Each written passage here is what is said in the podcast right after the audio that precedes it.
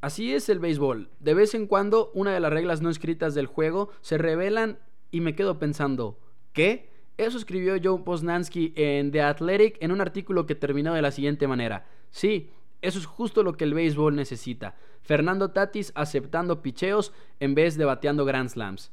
A los niños les va a encantar eso.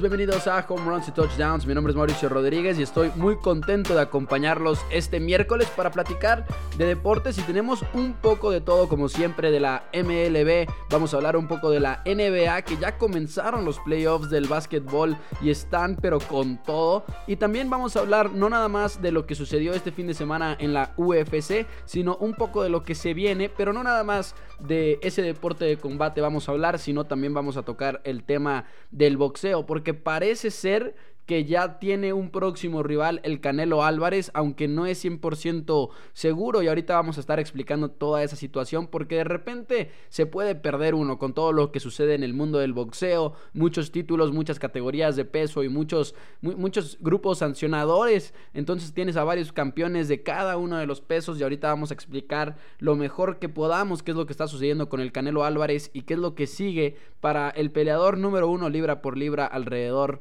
del mundo yo sé, igual y también tocamos ese tema un poco de por qué eh, hay mucha controversia respecto al Canelo, sobre todo porque mucha gente cree que pelea contra puro bulto y bueno, pues es campeón en cuatro divisiones distintas pero de eso estaremos hablando ya rumbo al final del episodio. Mientras tanto, pues recordarles que mi Pick Pronósticos presenta este programa de home runs y touchdowns, nuestros amigos que analizan distintos deportes desde béisbol, básquetbol, fútbol americano, incluso hockey, les está yendo muy bien con la NHL y ofrecen sus pronósticos deportivos para que tú no tengas que pensar a quién apostarle y nada más te asesoren y disfrutes de los partidos y aparte estés teniendo ganancias en tus apuestas deportivas. Mi Pick Pronósticos los pueden seguir en Facebook, se pueden suscribir a sus grupos de WhatsApp e incluso eh, te pueden dar pics gratis.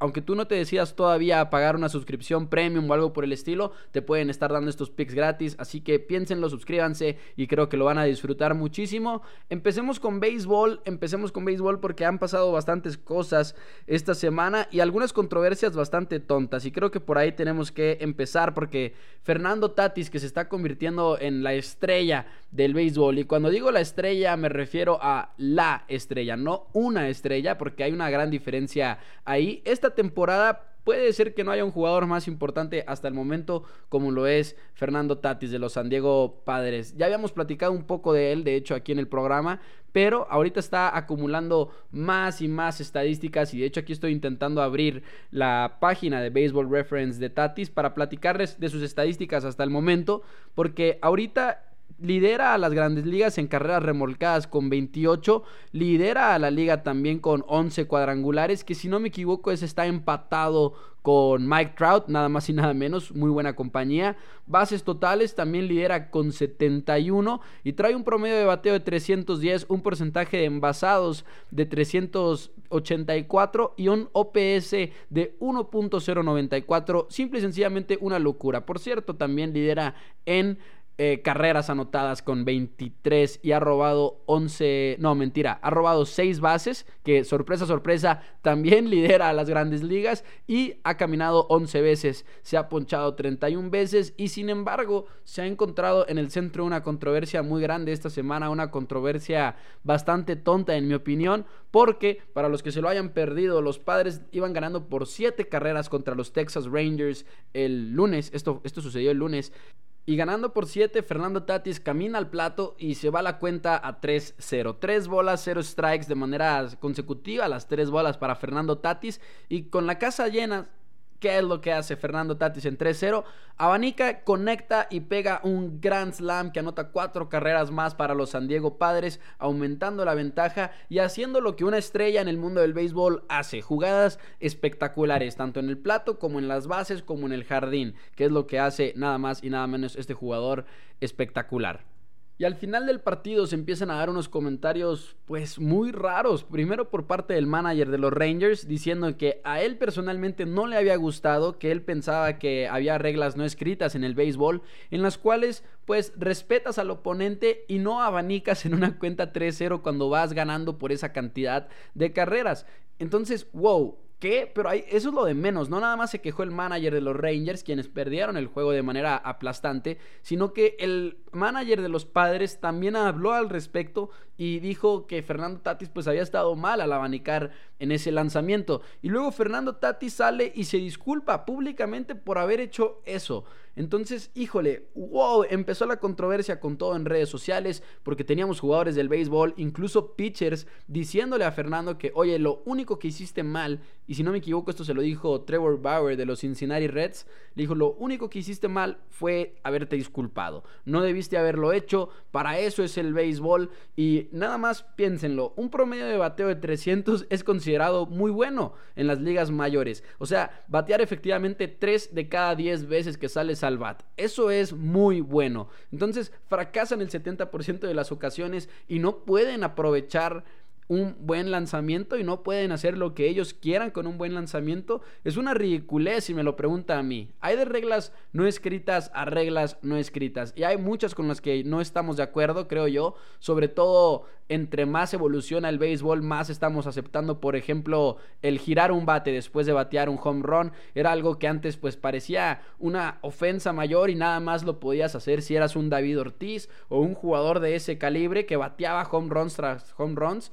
y en el caso de ahora, ya lo estamos viendo como algo más aceptable, ¿no? Y todos los jugadores celebran de esa manera. Lo cual creo yo que es muy bueno para el mundo del béisbol, que estemos evolucionando en ese sentido. Pero incluso si eso te molesta, ok, lo puedo entender. Eres un aficionado de la vieja escuela que cree que hay que respetar al pitcher contrario de esa manera eh, y que igual y tienes que correr las bases a cierta velocidad, que no puedes caminar muy lento, no puedes correr muy rápido.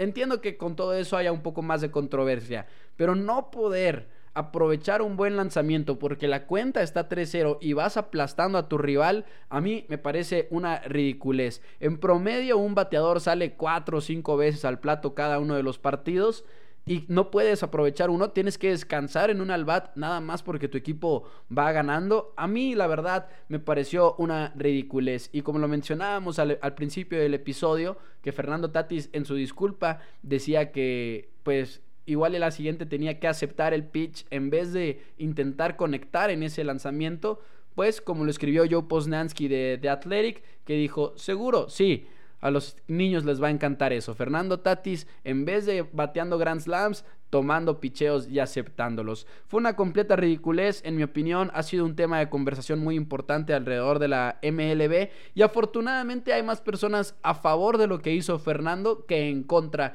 de lo que hizo. Como que muchos aficionados están a favor de que esa regla, entre comillas, no escrita, no es más que una estupidez y más que, pues, los pitchers siendo unos bebés, básicamente diría yo. Hay que aceptar que el béisbol tiene que ser un poco más divertido y tienen que evitar este tipo de problemas, creo yo.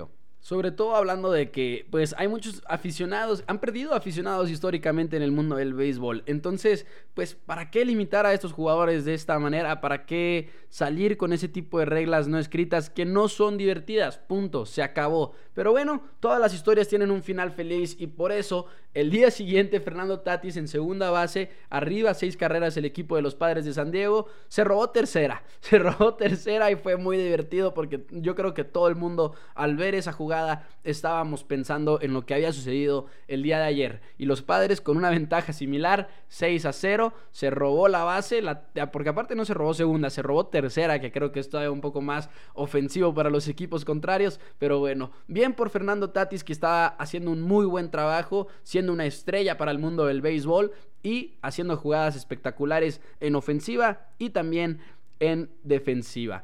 Pero ahora hablemos de una historia que no es tan feliz y también podría llegar a ser un poco triste. El día de ayer, martes, Kenta Maera, pitcher de los Minnesota Twins, iba con un juego sin hits ni carreras en la octava entrada. Bueno, terminó de lanzar ocho entradas y en la novena, en el primer al bat que tuvo, Kenta Maera lo perdió. Le conectaron un hit en la novena y fue extremadamente doloroso, creo yo, para todos nosotros como aficionados. Y la cara de Kenta Maera lo decía todo, ¿no? Se estaba riendo, tenía las manos en las rodillas, pero era una risa triste, era una risa así como que no lo puedo creer que llegué a este momento.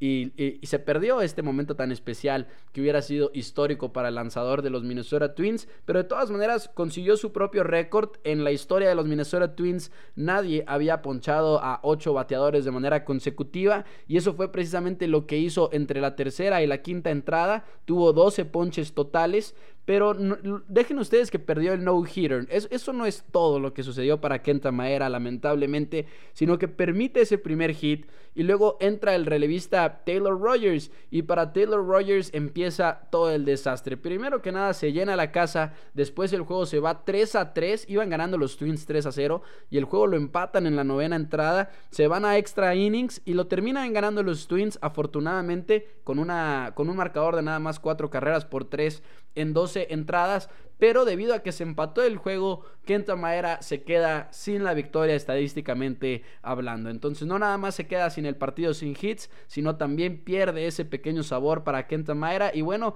pues es difícil, ¿no? Porque uno dice, por un lado, qué triste que no consiguió el no hitter, pero al mismo tiempo por eso son tan especiales los juegos sin hits ni carreras, porque suceden muy pocas veces y hay muchos bateadores que llegan a la octava, llegan a la novena y no consiguen cerrarlo lamentablemente. Pero bueno, todos sabemos que Kenta Maera tuvo una gran actuación este, este lunes, este martes, perdón en su juego en el que más lanzamientos ha, lanzado en su vida. Entonces, algunos cuantos récords para Kenta, pero lamentablemente el récord que más le importaba, que era el juego sin hits ni carreras, no lo consigue y lo que se viene en el mundo del béisbol va a estar muy interesante. En la conferencia este de la Liga Americana tenemos a los Yankees que siguen liderando 16 victorias y 7 derrotas hasta el momento, pero tienen una serie complicada contra los Reyes de Tampa Bay, con quienes han batallado. Ya perdieron el primer juego de la serie. Hoy tenemos a Glasnow contra Garrett Cole, un duelo de lanzamiento bastante importante que vamos a tener por ahí. Tampa Bay ha ganado 9 de sus últimos 10, le ganó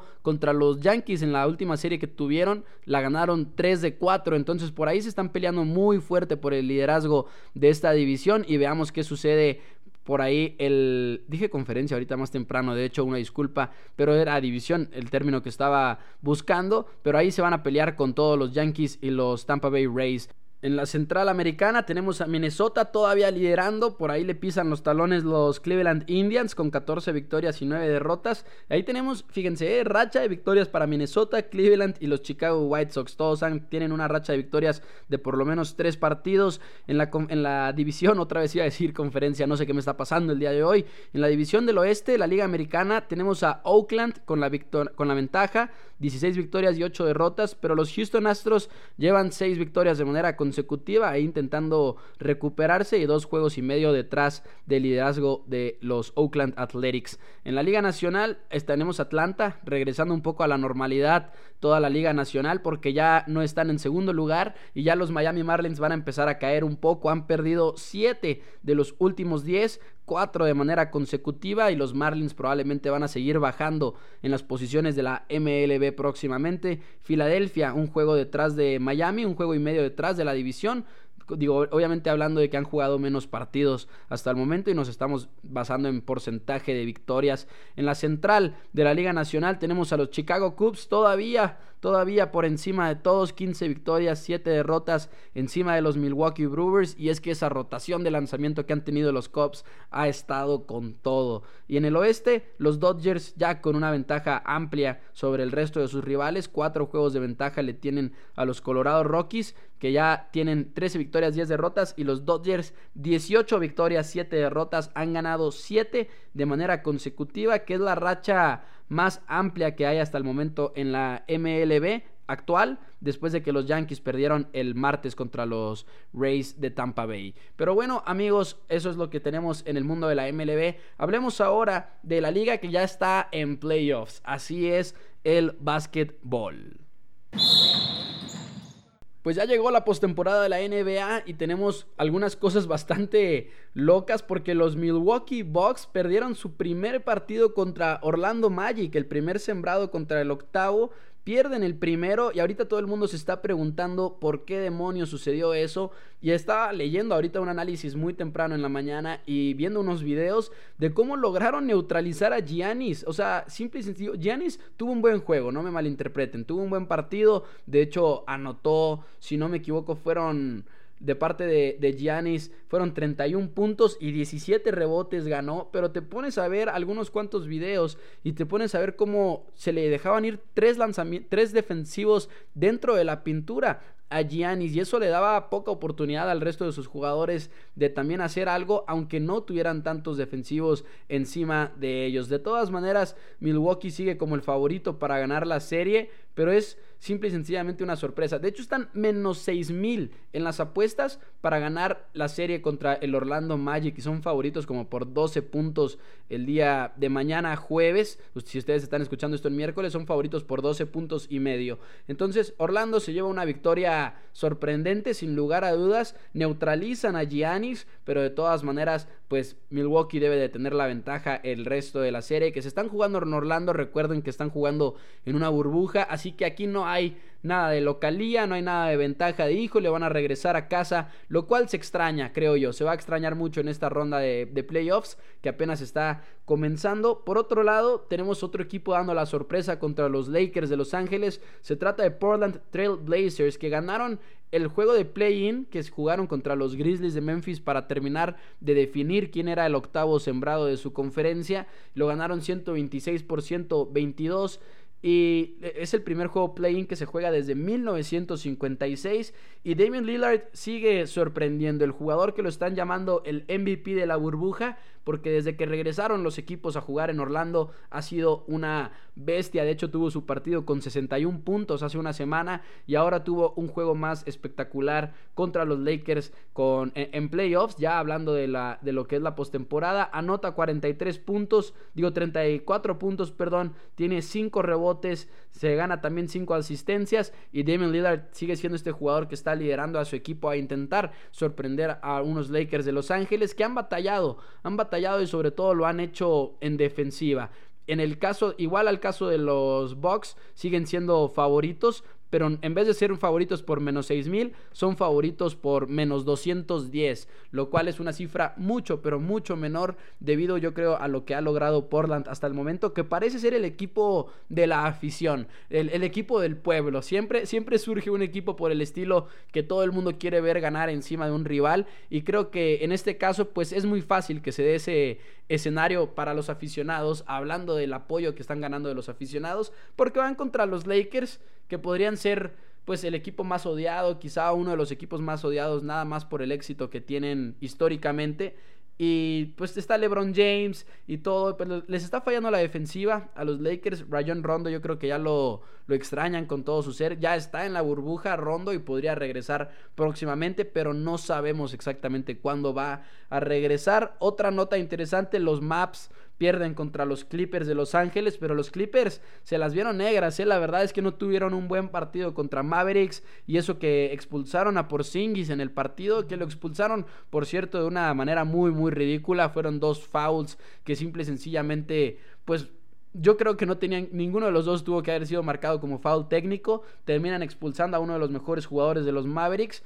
Pero eh, Luka Doncic, que tuvo 42 puntos, el novato, bueno, no, ya no es novato, pero el joven sensación en la NBA, 7 rebotes. Pero bueno, por ahí una defensiva mala de los Mavericks les está costando muchísimo y también creo que se las van a ver negras para ganar. Los Clippers siguen siendo favoritos por menos 1500 para ganar su serie de postemporada y ellos ya se llevaron su primera victoria, así que la tienen todavía un poco más fácil. Pero los mejores equipos siguen siendo los Raptors, los Bucks. Yo creo que los Clippers también siguen siendo los equipos más prometedores. Celtics Pierde a Gordon Hayward por lesión, pero de todas maneras las tiene de ganar contra los Philadelphia 76ers hasta el momento. Pero esta NBA y este ha tenido muchas sorpresas. Una ofensiva de los Lakers que está batallando, porque no nada más es la defensiva. Un equipo de box que ya perdió. Y uno tiene que preguntarse si tiene que ver toda esta parte de la burbuja y qué tanto está afectando que se haya suspendido la temporada. Si la temporada no se hubiera suspendido,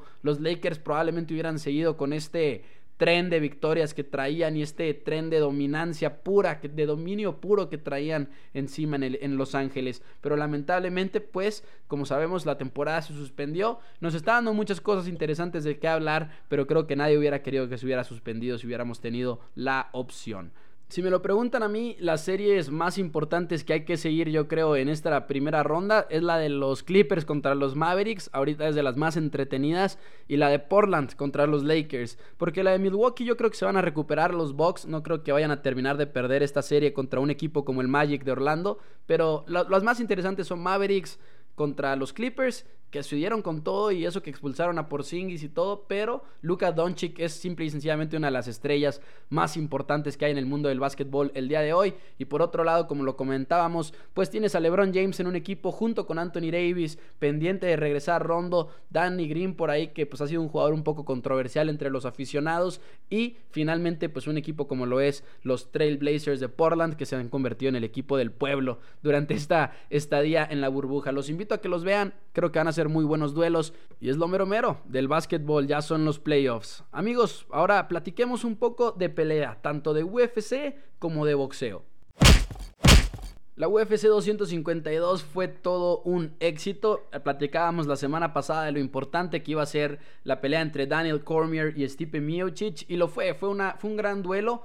Eh, recapitulando lo que habíamos platicado la semana pasada, el primer enfrentamiento de estos dos peleadores había sido un knockout de primera ronda por parte de Cormier. La segunda vez que se enfrentan también por el título, Miocic recupera el cinto con un knockout en la cuarta ronda. Y ahora en la tercera entrega de la trilogía tuvimos un duelo que duró los cinco rounds y se fueron a decisión. Lo ganó de manera unánime Stipe Miocic, con lo cual yo concuerdo a más no poder y creo que cualquiera que haya visto la pelea también concordaría. Pero eh, de todas maneras, pues es el final para Daniel Cormier. Se retira a los 41 años, una de las leyendas más importantes de las artes marciales mixtas profesionales. Y Stipe se queda. Y para Stipe siguen algunas cosas interesantes, creo yo, porque pues se queda con el título, lo cual significa que lo va a tener que volver a defender.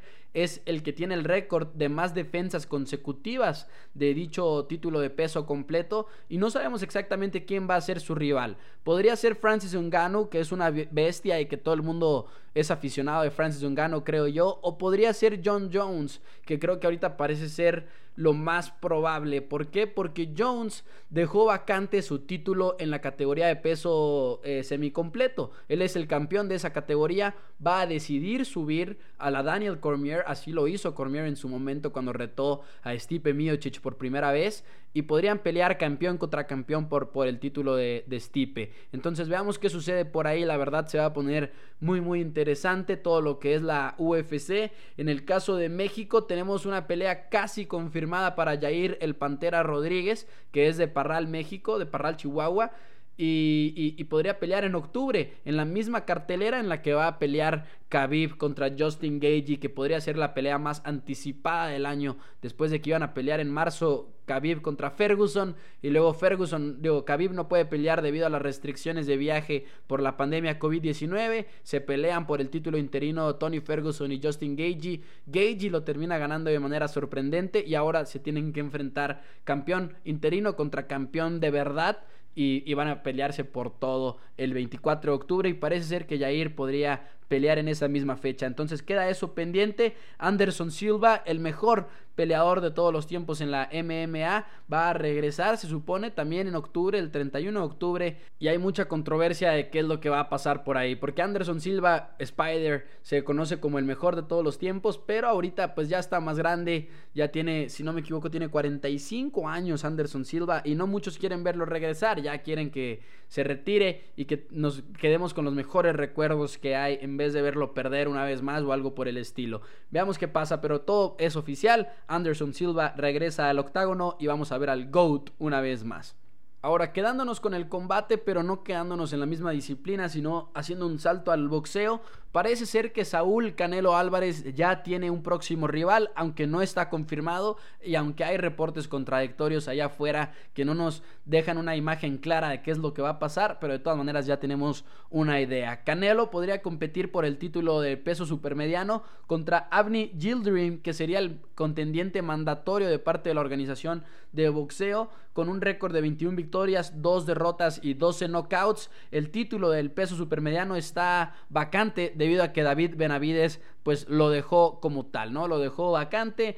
Y Gildrim es el mandatario, es el, es el que es obligatorio para pelear por ese título. Y se dice que Canelo no fue ordenado. Primero se había dicho que el Consejo Mundial del Boxeo había mandado que Canelo era el que tenía que pelear contra él.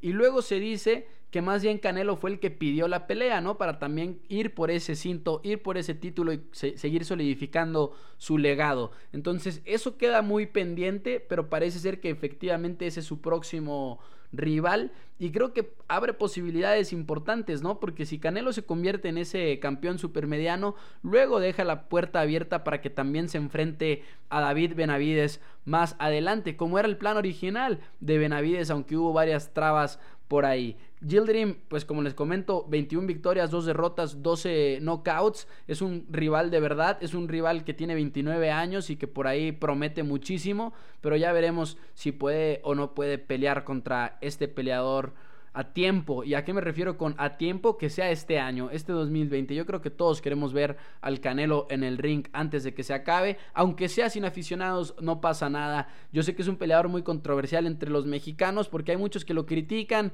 que pelea contra puros bultos. Yo lo que respondo a eso siempre es es campeón de cuatro divisiones. ¿De qué estamos hablando cuando decimos que pelea contra puros bultos? Obviamente Dazón quiere que pelee contra Triple G, que se complete esa trilogía que tiene un empate y una victoria a favor del Canelo y queremos ver esa tercera pelea, pero eso también todavía está, pues yo creo más más al futuro para Canelo Álvarez y no creo que vaya a suceder este 2020 para nada, sino ya estaríamos hablando de 2021, quizá en abril o por ahí, pero por lo pronto Canelo Álvarez parece que va a pelear contra el turco Gilderim por el campeonato del peso supermediano del Consejo Mundial de Boxeo. Amigos de Home Runs y Touchdowns, por mi parte el día de hoy va a ser todo. Yo los voy a estar escuchando el próximo miércoles a través de Spotify, donde ustedes pueden suscribirse y seguir este programa de todos los deportes todas las semanas. Muchísimas gracias por haberme escuchado el día de hoy. Síganme en Twitter, arroba MauNFL y en Instagram como Home Runs y Touchdowns.